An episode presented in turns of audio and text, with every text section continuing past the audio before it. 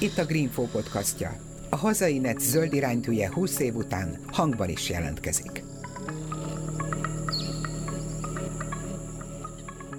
Hol volt, hol nem volt, volt egyszer egy 452 hektáros ökológiai mintagazdaság a mezőföldön. A messzeföldön híres bemutatóközpontot megsemmisítette a politikai bosszú, a rövidtávú haszonszerzés és a nagyüzemi agrárlobbi érteke. Így a közel 30 éves kishantosi történet jelenlegi helyzete messze nem mesebeli. Happy end helyett elhúzódó perek, megmérgezett, tönkretett földek, elkeseredett gazdálkodók, az egészséges környezetért és a jövőnkért aggódó emberek, kopasz őrzővédők, a Fideszes földmutyi nyertesei és a leggazdagabb szintű politikusok és családtagjaik a mai történet szereplői. De beszélgetésünk nem csak a Kishantosi Vidékfejlesztési Központról szól, igaz, ez adja az ívét, hiszen szó esik a biogazdálkodásról, az egészséges élelmiszerekről, a gyanús földprivatizációról, a vidék kifosztásáról, Magyarország szociális szétszakításáról, a dániai népfőiskolai rendszerről, és ennek a hazai lakitelki urizáló és hazug paródiájáról is. No meg a témában kikerülhetetlen a hazai agrárfelsőoktatás napjainkban zajló antizöld átalakítása, és a biogazdálkodás elég furfangos állami támogatási rendszere is. Én Sarkadi Péter vagyok, mai vendégem Ács Sándorné, agrármérnök, mezőgazdasági környezetvédelmi szakmérnök, ökogazda, és talán mondhatom, hogy tántoríthatatlan zöld harcos, akivel több mint húsz éve ismerkedtem meg a kishantosi földcsaták kezdetekor. Kezdjük azzal, hogy mi a helyzet most Kishantoson.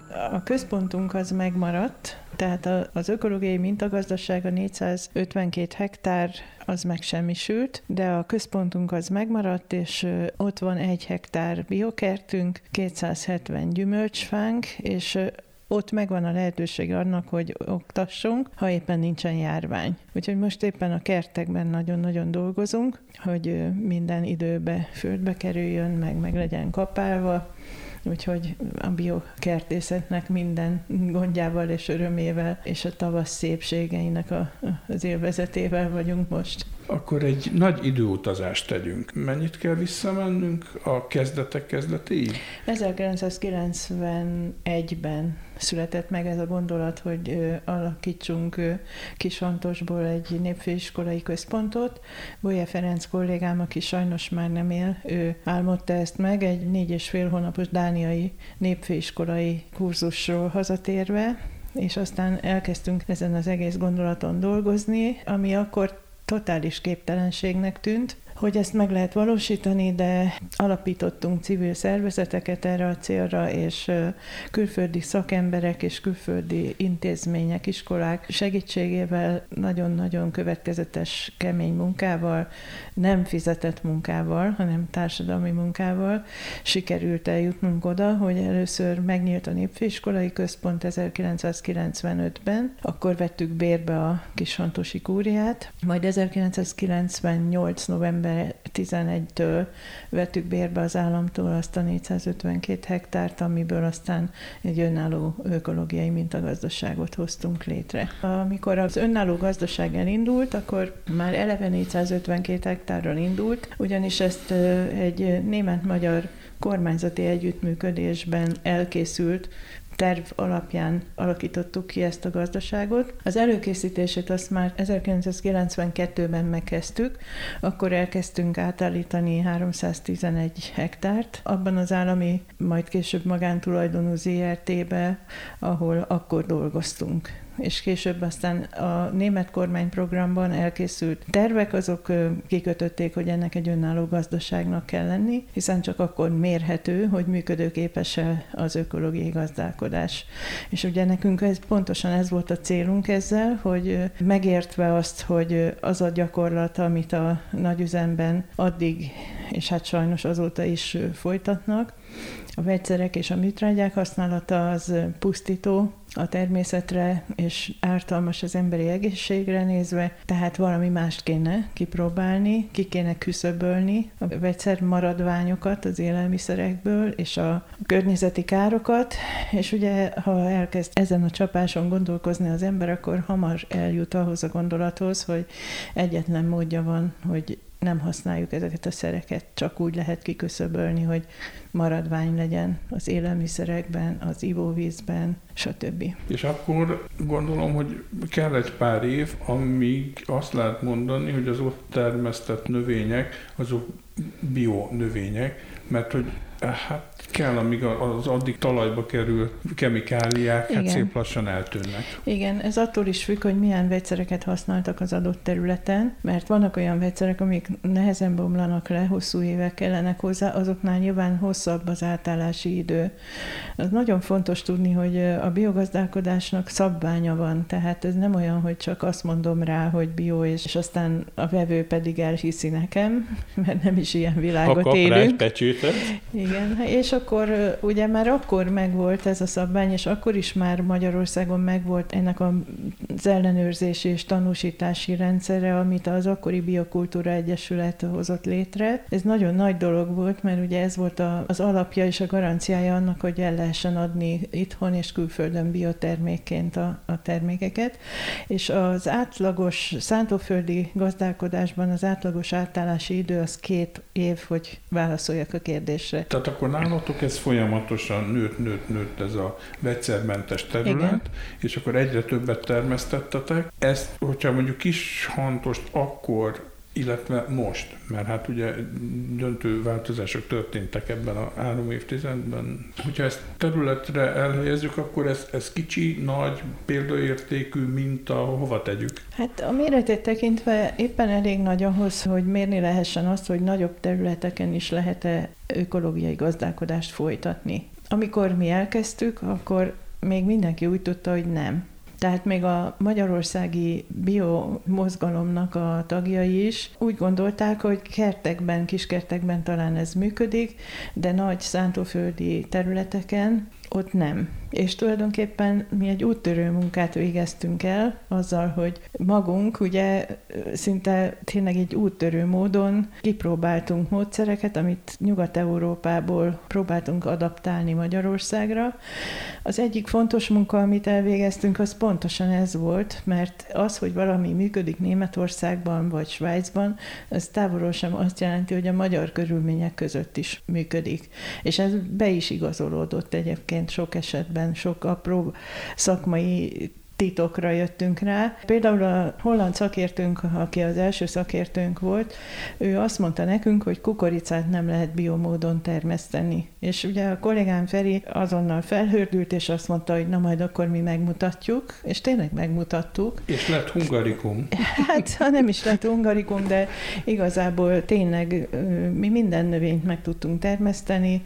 Persze hozzá kell tennem, hogy Bolya Ferenc kollégám egy zseniális gyakorlati szakember volt, tehát meg volt a középszintű technikusi végzettsége is, de akkor már volt 32 év gyakorlat, amikor belekezdtünk, és nem ismert lehetetlent. Azért ez egy hatalmas nagy tapasztalat, gyakorlati tudás kell, hogy ezeket az új gépeket, új eszközöket, új módszereket, ezeket kipróbáljuk, és vele elérjük azt, hogy megálljon a lábán a gazdaság, mert ugye bármilyen szép is a biogazdálkodás, hogyha nem tudjuk egyensúlyba tartani, ha nem tudunk megélni belőle, ha nincs valamennyi nyereség vagy szinten tartott eredmény, akkor akkor nem lehet csinálni. Hát, tehát... Csődbe megy, mint bármi más Mint ágazat. bármi más, igen. E, egy, egy pillanatra még térjünk már vissza erre, hogy holland németek azt mondták, hogy, hogy, hogy ez nem működik. Miért hát, kételkedtek ebben Azt ők? hiszem, hogy azért főként az, az közrejátszhat, hogy náluk azért a kukorica termesztés Hollandiában, Dániában, az északabbi országokban nem annyira általános. Tehát nincs annyi gyakorlatuk, annyi tapasztalatuk a kukoricával, mint nekünk. Ugye itt Magyarországon Franciaországban, mi nagyon nagy kukoricatermesztők vagyunk, de egyébként van néhány olyan apró trükk, ami nélkül tényleg nem lehet, amit a kollégám talált ki, vagy talált fel. A kukoricán kívül még milyen fő növények voltak? Hát ebben a gazdaságban szántóföldi növényeket termesztettünk, ugye? Ez a mezőföld szívében van, Kishantos, mészlepedékes csernózium talajok, ezek a legjobb adottságú földjei Magyarországnak, és itt a szántóföldi gazdálkodás, ezek a nagyobb kiterjedésű területeken még a háború előtt is itt nagy birtokok voltak, tehát itt azért a nagyobb méretekben a szántóföldi növények termesztése az általános, ugye ez a gabonaféléket jelenti, búza, kukorica, zab, tritikálé, tönkölybúza, nagyon sokféle gabonát termesztettünk. Pillangósokat, ami például klasszikusan bab és a borsó, a klasszikus pillangósok, és ezek azért nagyon fontosak a biovetésforgóban, mert nitrogén hagynak maguk után a talajban, mert a gyökerükön élő gümő baktériumok megkötik a levegő nitrogénjét, ugyanúgy, mint egy nitrogén műtrágyagyár, vagyis hát hasonló módon, és ez nagyon fontos a, az egész területnek a tápanyag pótlásában. Pillangósok mellett még termesztettünk lent, meg néhány más olyan növényt, facériát, amit vetőmagnak rendeltek meg tőlünk, és ami nagyon fontos, ami nagy különbség a konvencionális, vagy hát a vegyszeres gazdálkodás és a bio közt, hogy a biogazdálkodásban egy sokkal színesebb vetésforgót alakítunk ki. Nagyon tudatos módon, nagyon sokféle szempontot figyelembe véve, tehát megtörjük azt a rendkívül káros, környezetileg egészen elképesztően rossz gyakorlatot, hogy búza, kukorica, repce, napraforgó és kész, nincs több növény. Ha végig megyünk Magyarországon, akkor nagyjából ezeket lehet látni. Még mindig nagyon sok helyen monokultúrában termesztik a kukoricát, tehát hogy egymás után több évben is. Ezek ma már teljes mértékben túlhaladott, szakmailag túlhaladott gyakorlatok, de olyan a mókuskerék az még mindig pörög, és még mindig nem tudják elképzelni a gazdák, hogy mást is lehet termeszteni. Persze nyilván ahhoz tudás kell, meg szóval sok minden kell hozzá, de bizony anélkül ma már bűngazdálkodni, és hát gyakorlatilag azok, akik átvették a földeket a az úgynevezett nyertesek, akik tőlünk elvették a földeket, ezeket a növényeket termesztik. Tehát azokon a valamikori színes ökogazdaságban, ahova Pestről is jártak le fényképezni, olyan gyönyörű volt, mikor a, a mézontó fű virágzott, ez a gyönyörű lila virág. Most csak kukorica, napraforgó, búza maximum. Na jó, de hát erre alakult ki egy tényleg nagyüzemi, világszerte használt, sok helyen használt technológiai rendszer, a gépekkel, a műtrágyákkal, a, a növényvédőszerekkel, hát... és hát ez a nagy haszon annak a agrárlobbinak, aki ezeket forgalmazza. Igen, de ugyanakkor ma már tudjuk, hogy ez egy pusztító mezőgazdaság, ami tönkreteszi az ökológiai rendszereket, végtelenül ártalmas az emberi egészségre, és ez az, amit abba kéne hagyni nagyon gyorsan, és át kéne állni. Én nem azt mondom, hogy egyik napról a másikra mindenkinek átállni biogazdálkodásra, de el kéne indulni ezen az úton. Ez nagyon látványos, és mindenki azt gondolja, hogy ez a korszerű. Nagy gépek, precíziós mezőgazdaság, automatizálás, minden csoda, csak hogy az a helyzet, hogy ha azt kérem tőle, hogy nekem olyan élelmiszer gyárts, vagy termesz, amiben nincsen vegyszermaradvány, na azt nem tudja hogy úgy termelj, légy szíves, hogy ne szennyezd káros vegyszerekkel az élővizeinket, vagy a talajvizet, azt sem tudja. Ha azt kérem, hogy úgy termelj, hogy ne pusztítsd el a körülötted lévő ökoszisztémát, azt sem tudja. Tehát ez, ez a csoda mezőgazdaság, ez szinte semmit nem tud, ami fontos. Na jó, de ma Magyarországon gyakorlatilag van egy nagyon szűk agrárlobbi, egy-két érdekeltségi kör, eleve a terület alapú uniós támogatásokat, és ők hozzák be maguknak a műtrágya gyártás körüli, látjuk a politikai harcokat, hogy melyik érdekcsoport nyírja a másikat, mert minél nagyobb hasznot akar hajtani. A vegyszerekkel ugyanez a helyzet, szóval amíg egy, egy ilyen iszonyatosan nagy erő fölényben van az ipari lobby, addig az organikus, hogy mondják ezt, a, a Dávid Góliát harca gyakorlatilag. Ebből a szempontból, ha így nézzük, igen. De valójában ez nem a biogazdák érdeke, amiről én beszélek, hanem hát, nekem, a 10 millió magyarnak igen. az érdeke az, hogy, hogy ne legyen minden második családban rákbeteg. Igen, csak ugye hogy, mindig az Hogy ne legyenek, nézd meg a, a bulvárlapokat. Ma már nem lehet olyan fiatal családot találni szinte, vagy legalábbis minden második, harmadik küzd azért, hogy gyereke legyen. Ezek a problémák, ezek mind ebből adódnak, és valami teljességgel logikátlan az a fajta hozzáállás, hogy semmit nem teszünk azért, hogy, hogy elhárítsuk ezeket a veszélyeket. És az, hogy így van, ez nem elég ok arra, hogy így is maradjon. Az, hogy így van, nagyon nagy baj, és ez a fajta mezőgazdaság, ez egy pusztító mezőgazdaság, és méghozzá nem is csak azokon a területeken, amit eddig elmondtam, hanem különösen pusztító a vidék társadalmára. És az a rendszer, amit most a, az Orbán kormány itt a, az állami földpályázatokkal és a, az állami földek eladásával létrehozott, az meg egy teljességgel, gazdaságilag és társadalmilag is egy katasztrófa katasztrófa. Erről egy nagyon szomorú, de nagyon precíz képet festett Ányja József professzor, aki eddig vagy 15 megyének a földprivatizációs Orbáni föld lenyúlási metódusát nagyon-nagyon pontosan összegyűjtötte és leírta a jelentésekbe. Egyébként ez a Greenphone is, meg a kié legyen a föld.hu honlapon is végigkövethető. Szóval, hogy egy teljesen zsákutcás, öngyilkos történet ez az egész. De egy pillanatra még ma Magyarországon a biogazdálkodás, ez mekkora mértékű? Mert hogy az ember azt hinné, hogy Hát ezt általában ilyen kis családi gazdaságok szintjén művelik félig meddig hobbiként, mert hogy nagyon drága, és akkor az előzőhöz kötve, hát nagyon sokan ugye a silány élelmiszert tudják csak megvenni. A jobb minőségű, ám de ma még kicsi drágább bioélelmiszereket nem. Hát ez ennél sokkal bonyolultabb. Az, hogy ma Magyarországon mennyi az ökológiai gazdálkodás területe, most ezt a pontos számot nem tudok mondani, mert egyszerűen én már leálltam azzal, hogy ezen aggódjak. Követhetetlen amúgy, mert össze-vissza számok keringenek. Főke, főképpen azért is, mert volt egy föllendülés, pár évvel ezelőtt, de ez abból adódott, hogy a támogatási rendszerben az ökológiai gyep gazdálkodásra többet lehetett kapni, mint a nem ökológiai gyepgazdálkodásra, és szinte semmilyen plusz kötelezettséget nem kellett vállalni, sőt, még állatot sem kellett tartani. Tehát magyarul ingyen pénz volt. És ugye ez meglökte az ökológiai gazdálkodásba bejelentett területeket, de nem jelentett semmiféle fejlődést a magyar ökológiai gazdálkodás területén, és egyébként a magyar ökológiai gazdálkodás helyzete az is katasztrofális. Ugyanis itt olyan folyamatok zajlottak le az elmúlt évtizedekben, amiben egy, egy ilyen láthatatlan kéz szorongatja a biogazdálkodó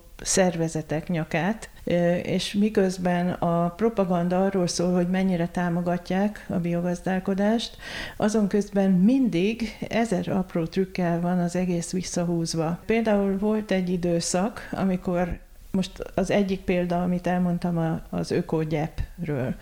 És úgy körülbelül ugyanabban az időszakban egy barátom kiszámolt, aki nagyon-nagyon jó szakember, hogy ugye a zöldítés, ami a mezőgazdaság környezetvédőbb bétételét jelenti, ahhoz kapcsolódott rengetegféle támogatás, különböző jogcímek. És az egész egy vastag füzetben jelent meg, és hogyha valaki ezt elolvasta, akkor hát olyan hozzám hasonló elkötelezettségű ember szinte sírva fakad, hogy mennyire gyönyörű dolgokat támogatnak, és hogy ez milyen nagyszerű lesz. Ez is a valami egészen ördögi zsenialitás, hogy ezt meg tudták úgy csinálni, hogy a különböző támogatásokat, ha összerakták, akkor körülbelül kétszer annyit lehetett kapni az zöldítésben a nem ökológiai gazdálkodónak, mint az ökogazdálkodónak. És hát akkor... mindent jól csomagolva kell eladni. Hát ez a trükk igen, sajnos ez is. egy ördögi trükk, én annak nevezem. Tehát magyarul itt egy ilyen láthatatlan kéz visszahúzza Magyarországon az ökológiai gazdálkodásnak a rendszereit, és ezért nagyon sok szempontból le van bénulva, tehát ezért nem tud kialakulni a kereskedelem és a feldolgozás rendszere olyan szinten, mint amilyenre a magyar adottságok alkalmasak lennének, és belépett itt Magyarországon egy olyan szervezet is, aki én nem akarok most frontot nyitni. Nem akarom elvinni ennek az interjúnak a témáját az eredeti céltól, de annyit mondhatok, hogy belépett egy olyan szervezet nagyon sok pénzzel és nagyon komoly kormányzati támogatással, aki félrenyomta azokat a szervezeteket, akik 1983 óta a magyarországi biogazdálkodás rendszerét létrehozták. Elszívja előlük a levegőt, a támogatási forrásokat, a mindent, és gyakorlatilag egy katasztrofális helyzet alakult ki, ami rendkívül tisztességtelen. Ez a cég egyébként nem is magyar tulajdonú, rettenetes károkat okozott a magyar biogazdálkodásnak ez a szervezet. Egyébként a kormány nagyon büszke az elmúlt években, állandóan jönnek ilyen hurrá optimista jelentések, hogy de hát Magyarországon nő az ökológiai gazdálkodás területének az aránya, ami valószínűleg így van. Persze, hát ha nagyon alacsonyról indulunk, akkor jószerével csak nőhet, de hogyha az adatokat megnézzük, mondjuk a környező országokhoz képest viszonyítjuk, és hát sok mindenben most ugye Ausztria a labor és a mintaország, amihez viszonyítunk, hát a fasorba vagyunk. Lehetséges, hogy fejlődés van és növekszik, hiszen a Tibor család is egy sikeres biogazdaságot hmm. Sok állami támogatással. És azt nem tudom, hogy mennyire hallott esetleg róla bárki is, de a Tiborsz családnak az ökológiai gazdálkodásnak a szakmai indulásánál kis hantosod bábáskodott. 2011 novemberében egy nagyon szép és sikeres dániai tanulmányútra vittem el én személy szerint a három Tiborsz testvért, és az a tanácsadó, aki nekik írta a pályázatukat, azt én ajánlottam nekik. Tehát igen, ilyen módon hozzájárultam a magyar ökológiai gazdálkodás fejlődéséhez, és ugye ez is arra utal, hogy ha nekik megéri, akkor bizonyára másnak is megérni. Igen, a biogazdálkodás most független attól, hogy ki csinálja, az egy jó üzlet is. Ugye az előbb fölmerült az a kérdés, hogy de hát vajon meg lehet-e élni belőle? Hát Európában egyre növekszik a kereslet az ökológiai termékek iránt. Ugye Európában sok olyan ország van, ahol az emberek meg tudják venni azt, amit meg akarnak venni, mert normális keresetük van, és ezekben az országokban hihetetlen gyorsasággal fejlődött az ökológiai termékeknek a piaca. Sőt, mi több a nyugat-európai országok, azok ugye a magyar alapanyagokból előállított késztermékeket veszik meg. Mi több, ugye a hazai bioboltok piacán is nagyon sok esetben előfordul, hogy magyar alapanyag kimegy valahova Németországba, ott feldolgozzák, és csomagolva sokszoros áron visszajön ide a mi polcainkra. Szóval ez a nonsens, hogy ezt az egész láncot kellene itthon megcsinálni, és akkor már nem biztos, hogy ilyen drágák lennének a hazai biotermékek. Hát igen, csak ugye akkor, akkor kéne egy, egy tiszta politika, ami ezt valóban támogatja, és nem csak szavakban, és sok minden kéne hozzá, ugye levegőt kéne adni a magyar ökogazdálkodóknak, mert tényleg még egyszer azt mondom, hogy ha a miniszter tanácsadója egy svájci cégnek a képviselője, akkor ne várjuk azt, hogy itt magyar érdekek fognak érvényesülni.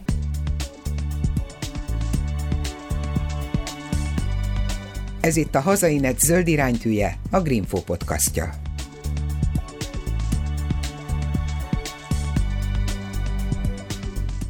Többször felmerült az imént ennek a Dán népfőiskolának a neve, ez a Holstebro, ugye, ha jól ejtem. Ez az, ahol te is végeztél annó nagyon régen, és azóta ti szerveztek ide képzéseket, vagy régebben legalábbis szerveztetek fiataloknak képzéseket. Az imént ugye a Tibor család szóba került, hogy ők is jártak itt. Erről mesél valamit. Hát a Holstebro High School az már történelem. 1993-ban ott voltunk egy intenzív kurzuson, amit kelet-európaiaknak szerveztek. Érdekes visszagondolni arra, hogy amikor a rendszerváltás beindult Magyarországon és Kelet-Európában, akkor a nyugati országok milyen lelkesen segítettek abban, hogy egy valóban demokratikus és gazdag társadalmat tudjanak ezek a kelet-európai országok létrehozni, és ennek az egyik módja az volt, hogy meghívtak Észtországból, Lengyelországból, más kelet-európai országokból olyanokat, akik szerettek volna otthon a saját országukban időszakban népfőiskolát létrehozni. Ugye nekünk akkor már megvolt ez a terv, hogy szeretnénk Kishantoson egy népfőiskolát létrehozni, és ennek kapcsán Hantos testvérfalujának a szereplői segítettek abban, hogy Feri, Bolya Ferenc és én ezen a kurzuson részt vehessünk, és itt egy mélyebb betekintést kaptunk, ami sokkal több, mint egy egyszerű látogatás, az egész rendszernek a működésébe, a történelmébe, a filozófiájába, ez egy csodálatos nagy élmény volt, és aztán ezekre az alapokra építettük a munkánkat Kishantoson. De itt például a népfőiskolán ti mit tanultatok? Gondolom nem csak szűken vett agrár dolgokat. Nem. Azt tudni kell egyébként a mostani 94 óta folyamatosan partner népfőiskolánk, az a Vellingi Westjylland népfőiskola, ez a Dánia nyugati partján, a Ringköping Fjord partján van. Az egy klasszikus Dán népfőiskola magyar észsel szinte lehetetlen megérteni a Dán népfőiskola lényegét, de határozottan nem szakmai iskola. De valamikor, amikor 1844-ben ott indult az első népfőiskola Röddingben, ahol Feri tanult, akkor parasztoknak, fiatal parasztoknak tartották, de tudni kell, hogy akkor szinte mindenki paraszt volt Dániában. Tehát akkor ez egy ilyen gazdaképző, nem, de nem emberképző. tanít. Inkább úgy mondanám, hogy emberképző. Tehát személyiség és közösség fejlesztő iskola, talán így lehetne nevezni. Grundtvig püspök a szellemi atya ezeknek az iskoláknak, aki egyébként a Dán demokrácia kialakulásánál is nagyon fontos szerepet játszott, és az ő elveiben az egyik legfontosabb az volt, hogy a hétköznapi tanulatlan embereknek is kell egy iskola, hiszen nagyon fontos, hogy ők is tudáshoz, kultúrához jussanak, és tulajdonképpen nem szakmát, hanem a történelmüket, az északi mitológiát, az élet különböző dolgait tanította. Mindig azt mondta, hogy a népfőiskolának az életiskolájának kell lenni. Súlyos hiba egy fiatal felnőttnek csak a szakmáról beszélni. Tehát a történelem, a kultúra, a természetjárás most már a mi partner népfőiskolánkon a, az ökológiai szemlélet és annak a mindennapos gyakorlati alkalmazása is téma. Ezek nagyon szabad iskolák, nincs osztályzás, nincs vizsga, mindenki azért tanul, mert valamit meg akar tudni, és egy rettentően szabad szellemű, de a közösségre épülő, közös alkotásra, közös gondolkozásra épülő iskolán kívüli egy másfajta iskola. Ez nem akar semmilyen más iskolát helyettesíteni, hanem ez, ez egy kimondottan a személyiség kibontakoztatását segítő iskola, ahol mindenki maga válogatja össze a tantárgyakat, tehát a dráma, a zene, a tánc, a elméleti tantárgyak, a természetjárás, mindenféle tárgyakat lehet összeválogatni, és aztán ebben közösen alkotnak. De ugyanúgy, mint mondjuk egy ilyen klasszikus iskolában, tehát van napi mondjuk öt óra egy helyen, vagy, vagy, vagy igen, szabadabb, vagy hogy igen, képzeljük el Igen, ezt? vannak, tehát aki valamilyen tárgyat választott, akkor azokon a foglalkozásokon vesz részt, de általában ezek inkább inkább hosszabbak, tehát egy délelőtt vagy egy délután. Nagyon-nagyon sok beszélgetéssel van, nem is mindig a tanár az, aki előad, hanem esetleg valaki felkészül, és minden témát megbeszélnek, és lehetőleg mindent a maga valóságában néznek meg, tehát mondjuk ha Szalamandráról tanulnak, akkor a gyerek vagy hát a fiatal ember kezébe adják a szalamandrát. Ha az osztrigáról tanulnak, akkor kimennek vödrökkel és osztrigát szednek, tehát az életre, az élet szépségeire, az élet örömeire és a közösségben való létnek a, az örömeire tanítják meg a fiatalokat. Hány évesek a legidősebb hallgatók? Hát 18 év felett bárki jelentkezhet egy ilyen iskolára, és általában a 20 évesek jelentkeznek, de időről időre van 60-70 éves is, aki úgy gondolja, hogy ő most egy kicsit szeretne gazdagodni, azt ugyanúgy befogadják, ugyanúgy részt vesz az összes foglalkozásba, ez nagyon-nagyon érdekes, és nagyon, hát szóval rettentően sokat lehet gazdagodni, méghozzá azért, mert ahogy ezt Grundtvig püspök hitte, hogy minden embernek fantasztikus képességei vannak, a legegyszerűbb embernek is, csak meg kell adni neki a lehetőséget, hogy ezt ki tudja bontakoztatni. Tehát például az én kollégám, aki Rába traktoron dolgozott, ugye Bolya Ferenc, sejemfestést és ír népzenét is tanult, és rettenetesen élvezte. Tehát, hogy ö, olyan képességeket és, ö, és érdeklődéseket is felszínre tud hozni egy ilyen népfőiskola, amiről álmunkba se gondolnánk, hogy ez, ez benne van az emberbe, és ez a csodálatos. Tehát én ebben hiszek nagyon, hiszen ki is próbáltuk nagyon sok esetben, hogy ugyanígy a magyar társadalomban is hihetetlenül sok érték, tehetség van minden emberben, és ezt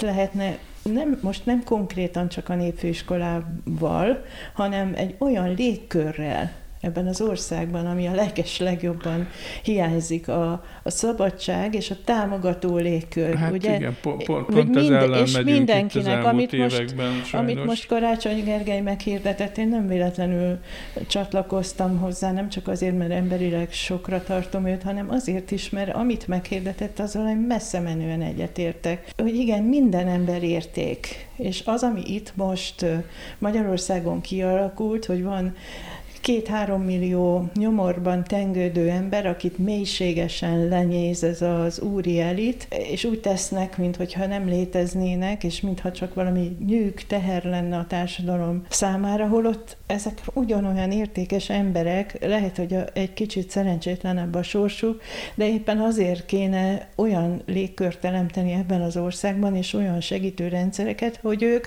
ugyanúgy fel tudjanak jönni. Mi ezt megcsináltuk munkanélkülieket munkanélkülieket oktattunk, olyan munkanélkülieket, akik tartós munkanélküliek voltak, tehát ténylegesen elkeserítő helyzetben voltak, és a 80 uknak egyenesbe került a sorsa.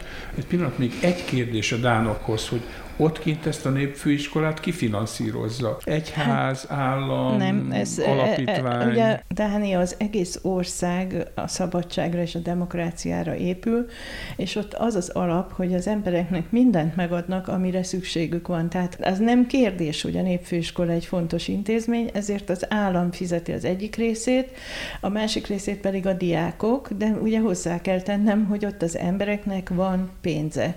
Tehát ott az, hogy valamit kifizetni nem jelenthet gondot. Az más kérdés, hogy kinek, milyen forrásból, de meg tudják fizetni. És a csúró magyar diákok kaptak ösztöndíjat? Hát vagy? az a csodálatos ebben a programban, és végtelenül büszkék vagyunk rá, 230-nál is több diák járt kint, ők ingyenesen tanultak kint. Tehát azt kvázi a Szállást, Dán állam étkezést, finanszírozta. Igen, 2000-ig a Dán állam ezzel a segítő programjával, amit úgy hívtak, hogy Dán külügyminisztérium demokrácia alapítványa finanszírozta. Évente 30 magyar fiatal ment ki, még a repülőjegyüket, először még vonatjegy volt, és a zseppénzüket is a Dán kormány fizette. Aztán később már kevesebbet tudtunk küldeni, mert 2000-től már Magyarországot fejlett országnak sorolták be, és akkor már kevesebbet tudtak, de az iskola folytatta, az iskola mindig megszerezte azt a pénzt, amiből legalább három 5-8 diákot tudott fogadni, teljesen ingyenesen. És sajnos most két évvel ezelőtt lehet ez a program, mert most már nem finanszíroz a Dán kormány ilyen külföldieknek való oktatást, de hát csodálatos lehetőség volt ez a magyar fiataloknak. Ezt azért kérdeztem, mert ugye Magyarországon is van ez a népfőiskolai mi ez pontosan mozgalom talán az Hát a Magyar neve? Népfőiskolai Társaság, társaság, és büszkén mondom, hogy most választottak meg a lelnöknek. Ez az a társaság, amelyik 1988-ban alakult, és mi is, a Bolya Ferenc kollégámmal, meg a Hantosi barátainkkal, mi is ezen keresztül ismerkedtünk meg a népfőiskola gondolatával, hiszen addig tiltott volt a két világháború között több mint 30 népfőiskola működött Magyarországon a Dán modell alapján, és aztán ezeket itt a, nagy, a történelem forgatagában elvesztettük, de ez a Magyar Népfőiskolai Társaság és Szigeti Tóth János, aki aztán a haláláig elnöke volt a társaságnak. Ők élesztették újra a régi népfőiskolás tanárokkal, diákokkal, és hát mi azonnal beleszerettünk ebbe a lehetőségbe, hiszen az első körlevelőkben, amit kiküldtek, azt írták, hogy a kicsi falvakba tudást és kultúrát akarnak hozni, és hát ez a gondolat, ez egy gyönyörű gondolat, és a mai napig is ugye erre lenne szükség. Csak hát Bocsánat, hát azóta már... módot használsz, erre lenne szükség. Igen. Tehát ez a gyakorlatban van, akkor hát, most hogy mondjam, akadozva működik? Most lehet, hogy már tényleg olyan, nem szívesen mondom, de hát az igazat kell mondanom. Tehát ezt a Magyar Népfőiskolai Társaságot is félreállították és lenullázták. Ma semmilyen támogatás sehonnan nem kap, mert ugye a Népfőiskola névvel a Lakiteleki Népfőiskola garázdálkodik, és oda mennek a komoly, súlyos milliárdok. Lezsák Sándor személyesen számolt be egy olyan parlamenti bizottsági ülésen az éppen folyamatban lévő fejlesztésekről egy olyan körülbelül három évvel ezelőtt, amit hát elállt a lélegzetem, amikor végighallgattam, tehát tényleg 17,5 milliárdot kapott arra, hogy egy ilyen luxus központot létrehozzon. Érdekes módon olyan részlege ennek az egésznek a fejlesztéseinek, ami oktatást szolgálna, olyan nem is volt. Na jó, hát ez egy kádárnyaraló, ez azért hát, kiderül hát, itt a híradásokból. Nem tudok más kifejezést erre találni, csak azt, hogy, hogy ez egy botrány. Tehát teljes mértékben megfojtották azokat a civil szervezeteket és embereket, akik jó hiszemben és jó szándékúan az országban próbálták akár ingyenesen társadalmi munkában az embereknek tudással segíteni. Rengeteg sok jó program volt, és hát ez a társaság most is létezik, most is működik, de nulla finanszírozással, sőt, hát még a mínuszba is sikerült bevinni egy ügyes trükkel. Na akkor megint csak kanyarodjunk vissza kis hantosra. Igen. Mert ugye, tehát ott volt annó egy 400 hektáros bérlemény, ennek a közepén egy kis saját tulajdonú terület, ahol az a kúria áll, amiben működött a népfőiskola, ahol végül is elsősorban ugye ilyen ökológiai oktatás volt gyakorlatban, hiszen csak ki kellett lépni a kúria épületéből, és hát ott, ott az ember ott volt teljesen a biozöldnek Igen. a kellős közepén, és ez ment, ment egy darabig, jól prosperált, és aztán mi történt? Mert aki ma meghallja azt, hogy kishantos, annak már Hát ez már történelem. Hát sajnos.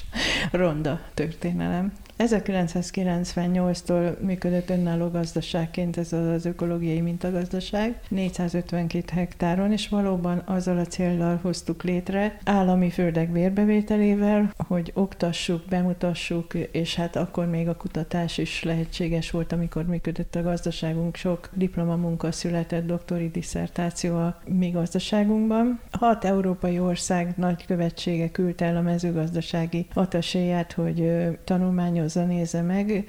Egy kuriózum volt, mert egy nagyon komplex intézmény volt. Azt hozzá kell tennem, hogy nem csak az ökológiai gazdálkodást oktattuk, nagyon, ahogy Grundtvig püspök tanította, nagyon sokszínű programjaink voltak, amiben benne volt a magyar kultúra, dr. Barsi Ernő, aki sajnos már nem él, egy csodálatos ember volt, még annak idején Bartókkal és Kodályjal dolgoztak együtt. Ő volt az, aki nagyon sokat járt hozzánk, de mindig azokat hívtuk meg, akiket a legjobbnak tartottunk a maguk területén. Azt tudni kell, hogy nem csak ökológiai gazdálkodást tanítottunk, hanem minden olyan dolgot tanítottunk és odahoztunk, ami segített az ott élő embereknek, hogy jobban boldoguljanak, hogy eligazodjanak a világban. Tehát a 90-es évek után ugye akkor indultak vállalkozások, akkor még a vállalkozás az egy ilyen retteget szó volt, és akkor voltak bátor emberek, akik kivették a TS-ből a földjüket, és magángazdaságot indítottak. Tehát nem biogazdáknak is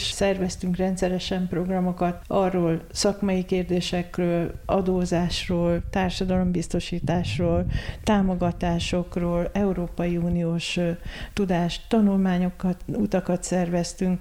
Tehát minden eszközzel azon voltunk, hogy segítsünk, és rettenetesen büszkék vagyunk arra, hogy vannak olyanok, akik nálunk tanultak, és nagyon sikeres gazdák lettek. Tehát van olyan köztük, aki biogazda lett, van olyan, aki nem vállalta föl a biogazdálkodást, de sikeres gazda lett. És nagyon büszkék vagyunk a tanítványainkra, azokra, akik belekóstoltak ebbe a abba a saját erejüket megérezték. És van olyan a tanítványaink közt, aki polgármester lett, úgyhogy egy egyszerű alkalmazott volt, amikor hozzánk beült, és aztán rengeteg beszélgetés után rájött, hogy ő tenni akar a falujáért, és elindult polgármester. És akkor viszi tovább ezt a szemléletmódot. Igen. Ez a lényeg. Igen, igen. igen. No, akkor kezdtek el egy idő után tornyosulni a felhők is hantos fölött. A felhők mindig voltak Kishantos fölött, csak akkor azok nem voltak nyilvánosak. Lettek. Hol is kezdjem.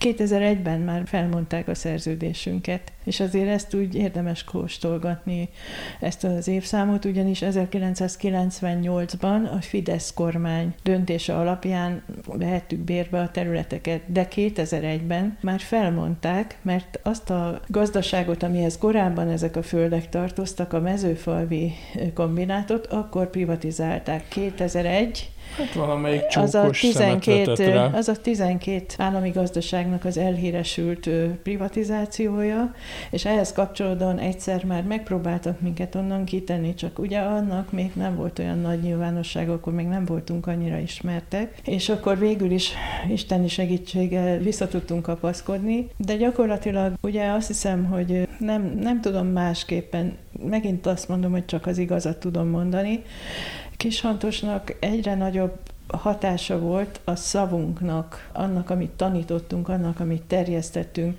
És ugye amikor beindultak ezek a földpályázatok, ugye Ángyán József ma már kis feledésbe merült, de hát egy nagyon jelentős tagja volt a második Orbán második kormánynak. kormánynak 2010-től ugye ez volt a kirakatban. Államtitkár volt. Igen, a miniszter helyettes volt, és a közigazgatási államtitkár, és ez volt a kormány kirakatában, hogy azt fogjuk csinálni, ezt a fenntartható fenntartható vidékfejlesztési stratégiát, akkor én magam is személy szerint támogattam a kormányt, mert én magam is ezt akarom. És annyira tökéletesnek tűnt minden, hogy ezen elindulunk ezen az úton.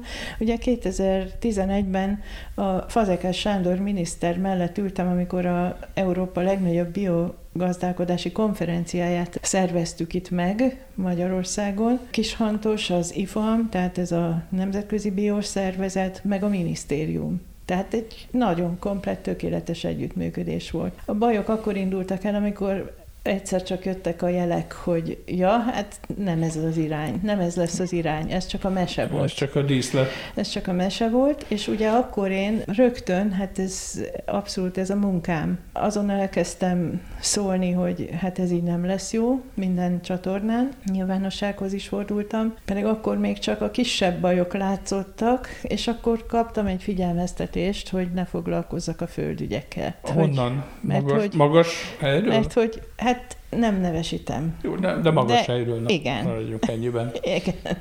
Mondhatjuk úgy is, hogy a legmagasabb helyről, hogy ne foglalkozzak a földügyekkel, mert baj lesz. De az az igazság, hogy nem tudom elég, és nem tudom, hogy van elég súlyos szó arra, hogy, hogy megértessem végre, hogy ezen múlik az ország jövője és én, aki a véletlenek folytán, a sorsom az, az életem révén talán a legtöbb tudást halmoztam föl ezen a területen. Nekem van egy vízióm arról, hogy milyennek kéne lenni a magyar vidéknek, és azt is pontosan tudom, hogy milyen most, és azt is tudom, hogy milyen volt előtte, és azt is látom, hogy mi vélet ezáltal a fertelmes rablás által. Tehát én azt, hogy ne szóljak, hogy ez baj, hogy ez nem lesz jó, azt egyszerűen nem tehettem meg.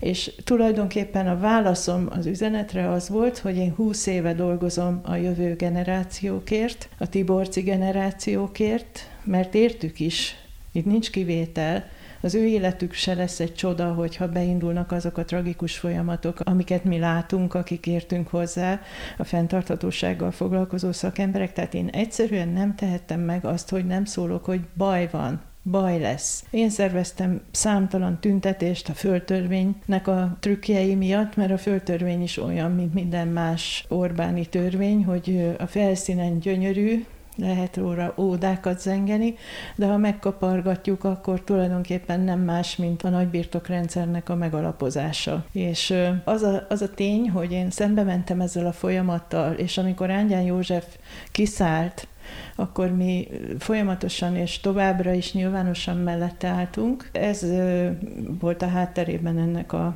nem is tudom, minek nevezzem. Hát maradjuk abba, hogy bosszú hadjáratnak. Hát, vagy zárójelben csak annyit, hogy Ányán József, azt hiszem talán két évig volt államtitkár, és aztán egyszer csak számára is világos lett, hogy őt az Orbáni rendszer csak egy ilyen kirakat bábuként használta fel, hogy meggyőzze a vidéki gazdátársadalmat, hogy a Fidesznek az agrárpolitikája az jó, és akkor a professzor úr egy idő után rájött, hogy, hogy ez vállalhatatlan, fölállt. Hát nagyon meghurcolták, személyesen árulónak titulálta Orbán Viktorra, jól emlékszem, és valami olyasmit mondott, hogy a, a harctéren, aki hátrafordít nekünk, azt, azt, azt lelőjük, vagy nem, pontosan már nem emlékszem, de nagyon csúfos véget ért ez a kapcsolat. Igen, és ugye hát mindenki más akkor gyorsan lövészárokba vonult, és Menekült. vagy, a, vagy a, az óvóhelyre körülötte,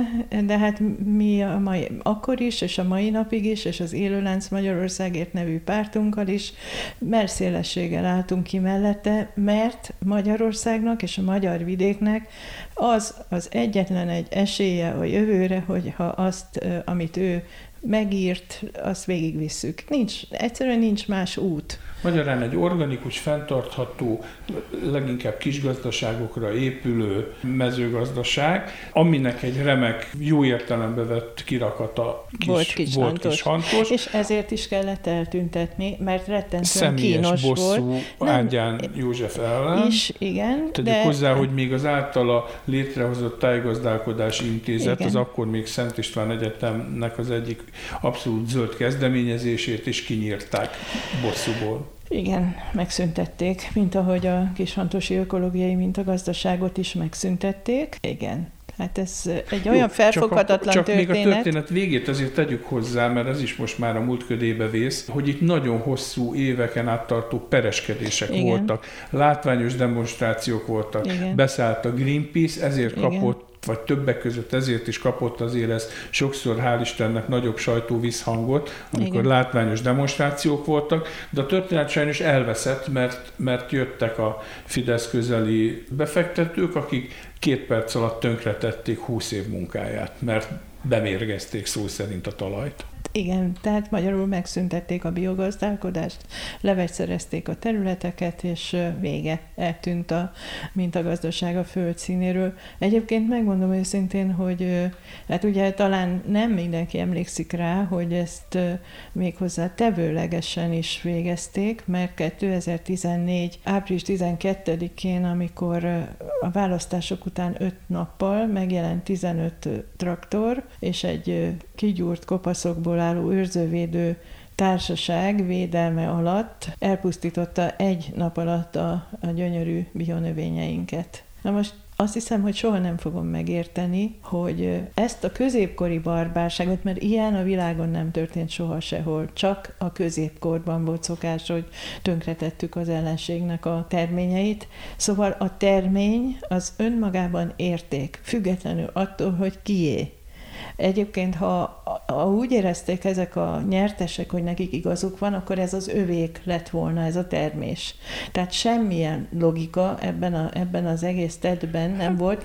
Ez azt, hogy ezt a, ezt, a, ezt a mérhetetlen lelketlenséget, embertelenséget, szakszerűtlenséget, egyszerűen ez egy felfoghatatlan a mai napig, és azt hiszem, hogy ezt soha, soha nem lehet menteni. De az a, az a helyzet, hogy attól, hogy tönkretették az ökológiai mintagazdaságot, attól még minden igaz, sőt, még igazabb, amiért mi ezt csináltuk, és amiért a mai napig is azt mondom, hogy az ökológiai gazdálkodás és az a szemlélet, ami hozzátartozik, az a létező legfontosabb. És egyébként visszatérek arra, hogy Ángyán József ebből rengeteg félreértés és szándékos félremagyarázás van. Akkor, amikor ő kisgazdaságokról beszél, ez Magyarország esetében adott esetben 100, 120 vagy akár 300 hektáros gazdaságot jelent egy családi gazdaság, és ez Nyugat-Európában a nagyon nagy gazdaságok közé tartozik. Ez csak a Csányi féle 10 ezer hektáros, meg 100 ezer hektáros holdingokhoz képest kicsi. Ez egy élő vidéket jelent. Ez olyan egyszerű matematika, hogy egy általános iskolás gyerek is megérti. Egy falunak van mondjuk 5000 hektár földterülete, ami hozzá tartozik. Ha azt odaadom egy embernek, akkor egy emberhez folyik be a jövedelem, lehet, hogy az nem is ott él, és azt a jövedelmet, amiből annak a két-három ezer vagy ötezer embernek, vagy egy részüknek lehetne jövedelme, azt elvittem. És ennek az eredménye az, hogy lassan kiürül a vidék, hát Hantoson például bezárt az általános iskola, mert nem tudnak ott maradni a fiatalok, nincs gyerek, előrekszik a falu, elértéktelenednek az ingatlanok, ezt nem győzöm hangoztatni, azért tudja mindenki, hogy egy családnak egy házat felépíteni, az mekkora életteljesítmény, és egyik percről a másikra ezek elértéktelenednek, aztán a városban nyomorgó emberek kiköltöznek az elértéktelenedett ingatlanokba, akik már nem is tudják megművelni a földet, mert nincs hozzá. A családi tradíciójuk, elképesztő folyamatok zajlanak vidéken és egész Magyarországon elképesztő. És most lehet, hogy úgy érzik ezek az emberek, hogy ők nyertek, és hogy most milyen ügyesek voltak, és milyen szép ez a nagy gazdaság, 24 méteres, meg még annál is nagyobb gépek vonulnak ott leföl a földeken, amihez a helyieknek már semmi köze nincs. Ez egy, ez egy pusztulás. Miközben ugye az Orbán kormány egyfolytában azt mondta a földprivatizáció során, hogy de hát mi a helyi gazdákat támogatjuk.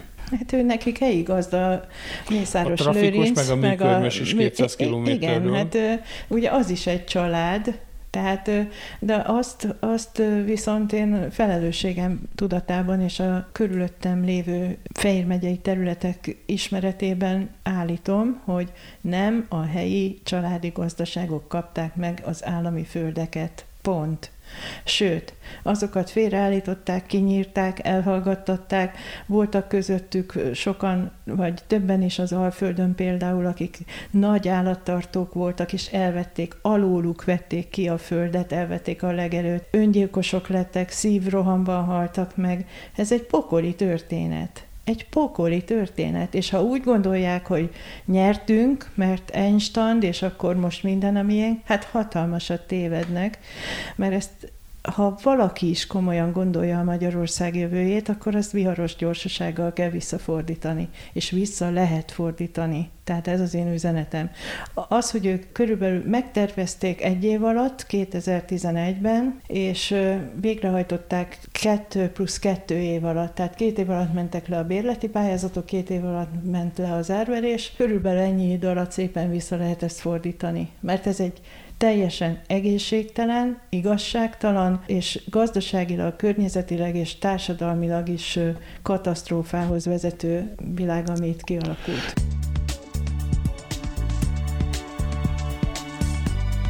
Ez itt a Hazainet zöld iránytűje, a Greenfo podcastja.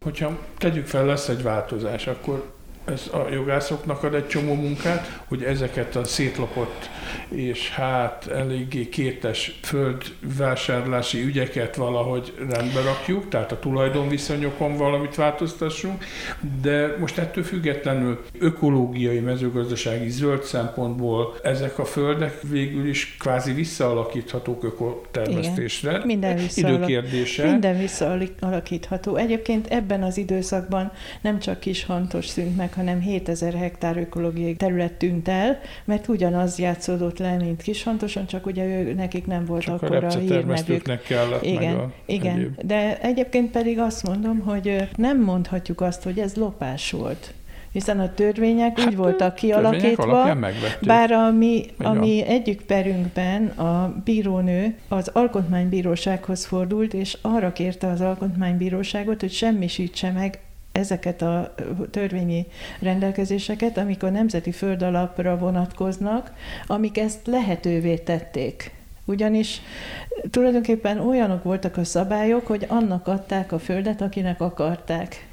Tehát nem voltak objektív kritériumok kikötve, és ezért azt mondta a bírónő, hogy nem lehet ítélkezni ezek alapján, a törvények alapján és ezt az Alkotmánybíróság egy ötfős tanácsa ö, ö, kellett volna, hogy elbírálja, de a, az ötből három valami formai, vagy nem tudom milyen okra hivatkozva, vizsgálat nélküli elutasítás mellett szavazott. Ketten pedig követelték, hogy igenis ezt ki kell vizsgálni, ez Stumpf István és Pokol Béla volt. Tehát ö, ö, tulajdonképpen ebben le volt írva ez a bírónő, azzal fordult az Alkotmánybírósághoz, hogy ez a, a Nemzeti Földalapra vonatkozó törvénynek azok a passzusai, amik lehetővé tették, hogy kis hantossal megtörténjen, ami megtörtént, ezek nem felelnek meg az ENSZ korrupció ellenes egyezményének, nem felelnek meg az alkotmánynak és nem felelnek meg a jó erkölcsnek sem. Tehát gyakorlatilag ez le van írva egy bírósági ítéletben, és amikor az alkotmánybíróságnak dönteni kellett, akkor az igazságügyminiszternek hivatalból kellett írni egy véleményt hozzá, és ő egy összekötő szövegbe belefoglalta, hogy az alkotmánybíróság vegye figyelembe, hogy több mint tízezer szerződést érintő kérdésben dönt, mert ugye, hogyha akkor hajlandó az alkotmány bíróság ezt kivizsgálni, akkor nem mondhatott volna más, mint hogy igaza van a bírónőnek, és azonnal megsemmisítették volna az összes addigi földhaszonbérleti szerződést. Na de most visszatérve rá, a törvényeket úgy hozták, hogy belefért ez a dolog, tehát nem törvénytelen volt, de egy rossz irányba haladó kormánynak a rossz irányba haladó döntései voltak, amit egy következő kormánynak lehetősége és joga lesz felülvizsgálni. Hasonló nagy kérdőjel, hogy mi lesz az agrárfelső oktatással. Mert hogy ugye most megszűnt a eddigi gödölői agrár Tudományi Egyetem, illetve abból lett aztán a Szent István Egyetem, amiből lett most ez a bizonyos mate, magyar, agrár és élettudományi egyetem. egyetem. Itt is csináltunk egy ilyen jó nagy giga egyetemet, kiszerveztük egy közalapítványba a vagyont, amivel aztán azt csinálnak a barátok, amit akarnak, de hogy a szakmai színvonal, amilyen lesz, azért az akkor kérdéses, amikor kiderül, hogy mondjuk itt az egyik főember a Csányi Sándor, aki nem érdekelt gyakorlatilag az ökológiai gazdaságba, hiszen ő műtrágyában, vegyszerében rendszerekbe utazik, és a nagyüzemi nagytáblás mezőgazdaságba. Lázár János, hát aki egy ilyen úrivadász, bár neki is bődületes birtokokat sikerült megszereznie ott Dél-Magyarországon. Szóval kérdéses azért, hogy a zöld mezőgazdaság irányába indul-e el. Hát egészen biztos, biztos hogy nem. nem. Ez egy választás a kormány részéről, ugye ők a pusztító mezőgazdaságot választják, és azt, amit már réges-régen elfelejteni kéne, annak adnak most egy hatalmas laufot, minden pénzt, paripát, fegyvert abba beleteszünk, pedig most próbálom röviden összefoglalni, hogy mi is a baj. Azok a csillivilli dolgok, amik ma korszerű mezőgazdaságnak tűnnek, hatalmas nagy gépek, precíziós mezőgazdaság, szám számítógépes irányítás, automatika, ezek látványosak, és mindaddig, amíg olyan gyermetek módon gondolkozunk a világról és a vidékről, addig hihetjük, hogy ez egy csodálatos fejlődés. Hát ezek de, mennyiségben és hatékonyságban De hozzáteszem, hogy az, hogy azokat a vegyszereket és mérgeket, amik aztán a környezetpusztulást, az emberi egészség károsodását okozzák, hogy precíziósan szórjuk-e azokat a szereket, amit egyáltalán nem szabadna kiszórnunk, hát én ezt nem nevezem fejlődésnek. Ezt én egy vakvágánynak nevezem. Persze lehet ezeket a módszereket használni egy igazán környezetbarát ökológiai mezőgazdaságban is a maguk helyén, de a jövő tudománya az ökológia, és ezt, ez sajnos egyetlen egy ember nincs, aki nem szakember és ezt értené, de az ökológia az a tudomány, ami a természet rendszereinek a működését tanulmányozza, és segít segít abban, hogy tudjunk alkalmazkodni. Ugyanis, hogyha részei vagyunk a természetnek, és ha a természetet magunk körül elpusztítjuk, akkor vele fogunk pusztulni. Ez ilyen egyszerű. És csodálatos összefüggései vannak a természet működésének. Az ökológusok, akik csendes, békés emberek, és reggeltől estig kint járnak a terepen, hogy megismerjék a növényeinket, állatainkat, és ezeknek a rendszereit, együttélését, az ökoszisztémákat, ugye ők tényleg nem tudnak egy ilyen erőszakos társasággal harcba szállni, de ez az emberiségnek és a Magyarországnak az alapvető érdeke, hogy erre figyeljünk, és csak erre figyeljünk, hogy hogy tudunk úgy élelmiszert termelni a természet rendszereiben, hogy ne pusztítsunk, hanem megóvjunk, hogy építsünk, és az emberek egészségére is vigyázzunk Hát ez egy olyan alapvetően normális igény szerintem, hogy én nem is értem az embereket, hogy ezt még mindig nem fogták föl. Hát pluszban meg még ugye bejött egy új tényező, a klímaváltozás, hát a igen. szárazódás, ami a Kárpát-medencét is ugye benne minket fokozottabban érint, igen. mint mondjuk az európai átlag. Hát én arra azokra a fotókra emlékszem, amikor van egy út Kishantosra, az egyik oldalán a cégnek a hagyományos nagy napraforgó táblái vannak, az út másik szélén meg a ti Kishantosi öko táblátok. Rohadt nagy szárazság, az egyik az már szinte teljesen kiégett, a másik zöld Igen. Hát ez az, amit csak azt hiszel, aki látta, de ez tényleg így van, de egyébként már tudományosan is bizonyították, hogy az ökogazdaságban sokkal jobban ellenállnak és tolerálják a szárazságot, hát legalábbis egy bizonyos határig a növények, azért, mert a talaj él, a talaj szerkezet olyan, hogy megtartja a vizet. Ezek tudományos tények egyébként, úgyhogy nehéz velük vitatkozni. Igen, számtalanszor volt olyan eset, sőt volt olyan eset, amikor többet termett a mi gazdaságunkban egy-egy növény, mint a szomszéd nagy profi konvencionális gazdaságban, és most ebben az esetben a profit nem gunyorosan mondom, mert ugye azt is lehet jól csinálni, vagy rosszul csinálni. Például a Pálhalmai Agrospeciál az egy jó cég, konvencionális, de jó cég, egyébként vannak bioterületei is, és volt olyan, hogy az övénknél is jobb volt a mi termésünk. Tehát ezek a tévhitek, hogy feltétlenül kevesebb terem egy ökológiai gazdaságban, hát ezeket, ezek mesék, tehát végre már az igazsággal kéne dolgozni, csak itt ebben az országban Magyarországban ennek esélye még nincs, de remélem, hogy eljön az idő, mert különben meg nem lesz jövőnk. Ha felkérnének, elmennél tanítani az Agráregyetemre? Erre az Agráregyetemre nem. De ha mondjuk egy új struktúrájú hát lesz, persze, ahol valóban zöld agrármérnököket képeznek. Ha felkérnének, én bármire képes vagyok azért, hogy a magyar vidék sorsát megfordítsuk, és megvan a fejembe az a recept is, hogy hogyan lehet nagyon gyorsan visszarendezni a megfelelő helyükre, a méltó helyükre a földeket, olyan viharos gyorsasággal, ahogy ez eddig történt, és egyébként ugye most itt az egyetemek kapcsán a kiszervezés fölmerült, ugye a sok-sok baj között meg sem említettem, hogy egyébként pedig a földeknek az árverezése az egy szimpla rablás volt.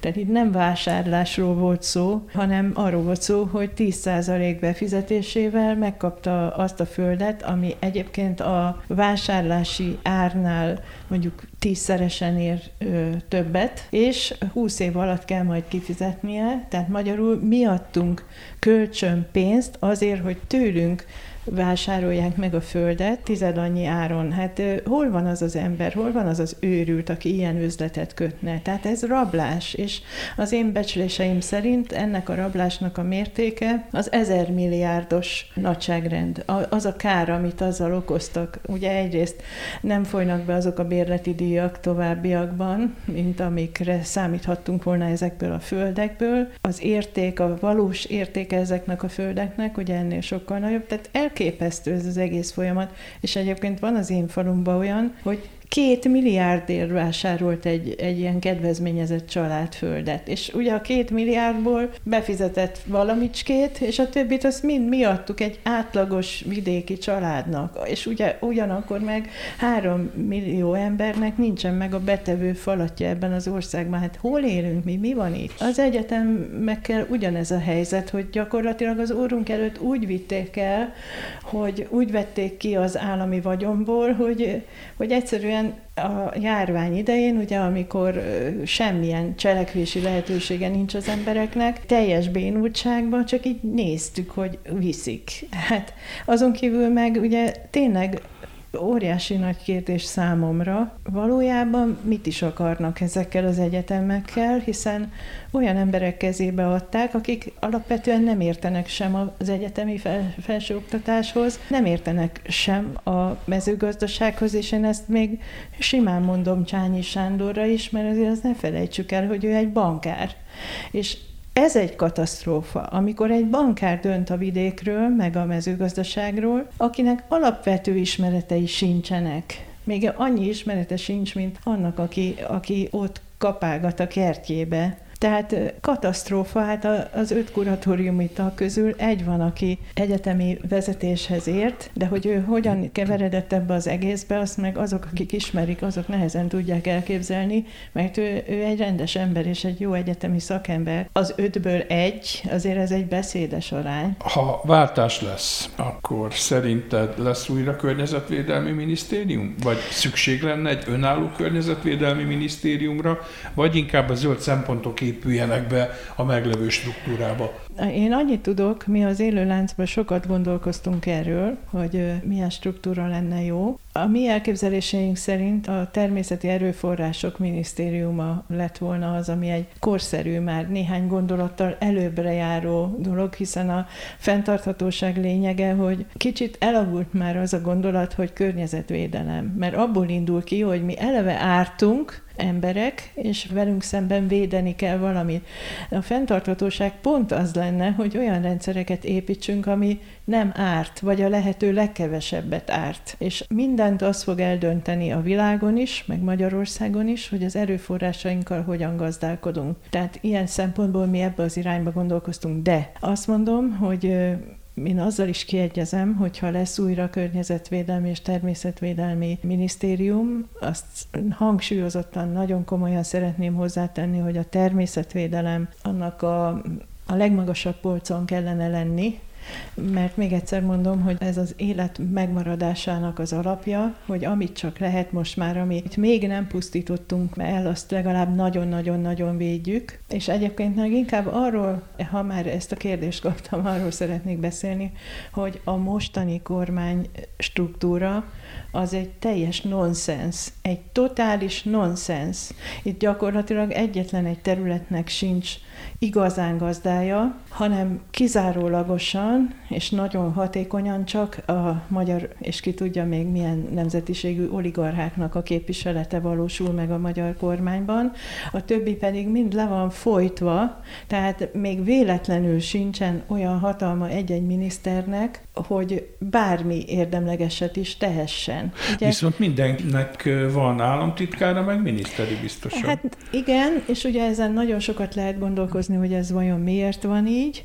Én azt gondolom, hogy ugye az, hogy egy miniszterhez rettenetesen nagy területek tartoznak, ez garancia arra, hogy képtelen átlátni, és nem is ért a többségéhez, tehát ártani semmit sem tud az embereknek, és a másik az, hogy sok-sok-sok államtitkár az azért kell, hogy szét lehessen mosni a felelősséget. Ugye, mert azért egy-két embert odaállítani célkeresztbe, hogyha baj van, az mégsem elegáns, ezért így most aztán ember nem lesz, aki meg tudja mondani, hogy ki volt a felelős egy-egy konkrét döntésért. Szóval tényleg én azt gondolom, hogy teljesen nyilvánvaló, hogy egy ilyen struktúrával nem lehet kormányozni egy országot, de valószínűleg nem is ez a cél. Kirabolni lehet ezt látjuk. Kedvencem az a miniszterelnökséget vezető miniszter, mert ugye ennek az az üzenete, hogy a miniszterelnök nem vezeti a miniszterelnökséget, köze sincs hozzá. A miniszterelnök az egy ilyen utazó nagykövet, aki itt-ott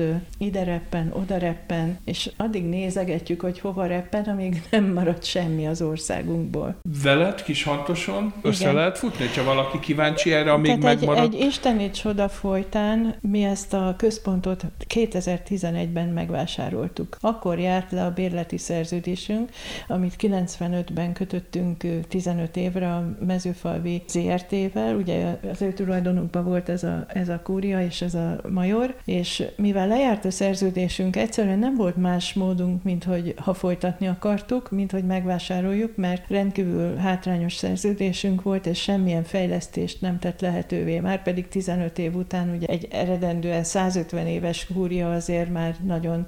Tehát nekünk akkor bele kellett vágni abba, hogy hitelből megvásároltuk ezt a kis ingatlant, ezt a központi ingatlanunkat, a hozzátartozó majorral, és ezért azt nem vették el, mert az már tulajdon volt. Viszont eltűnt az a jövedelem, amiből vissza tudtuk volna fizetni a hitelt, és amiből fent tudtuk volna tartani, mert addig az volt ebben az egész komplexumban csodálatos, hogy egy önfenntartó intézmény volt. Ugye az oktatást és az egésznek a fenntartását a gazdasági jövedelme finanszírozta.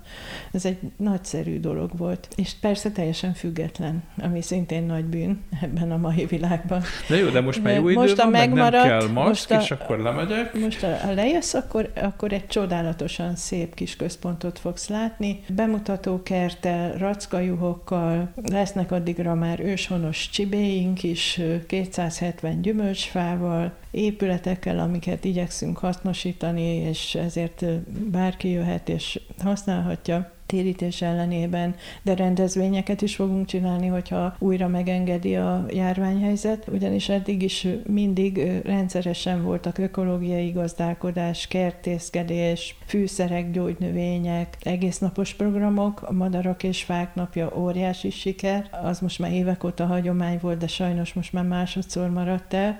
Tehát ugyanúgy igyekszünk terjeszteni és tehát annak idején az volt a célunk, hogy megnyissuk Kisantos kapuit az emberek előtt, hogy mindenki él legyen, és mindenki élvezhesse, mert előtte vadászkastélyként, a nagyurak vadászkastélyaként, még előtte, még a háború előtt meg a Földes úrnak a kúriája volt. Nekünk az volt az álmunk, hogy ezt mindenki élvezhesse, és most az első vendégeink idén, ez nagyon, nagyon jelképesen is szép történet, az egy óvodás csoportnak a ballagós kis kis összejövetele volt, úgyhogy tündéri kis gyerekek, ballagó óvodások voltak az első vendégek, és hát ez egy nagyon szép jelkép arra, hogy igen, tehát én nem adtam föl, a gazdaságot elveszítettük, de mindaz, amit képviselünk, ugyanolyan fontos, vagy még fontosabb, és ezért a megmaradt központunkat mindenféle módon arra használjuk, hogy ezt ugyanúgy képviseljük, terjesszük, tanítsuk, stb. Úgyhogy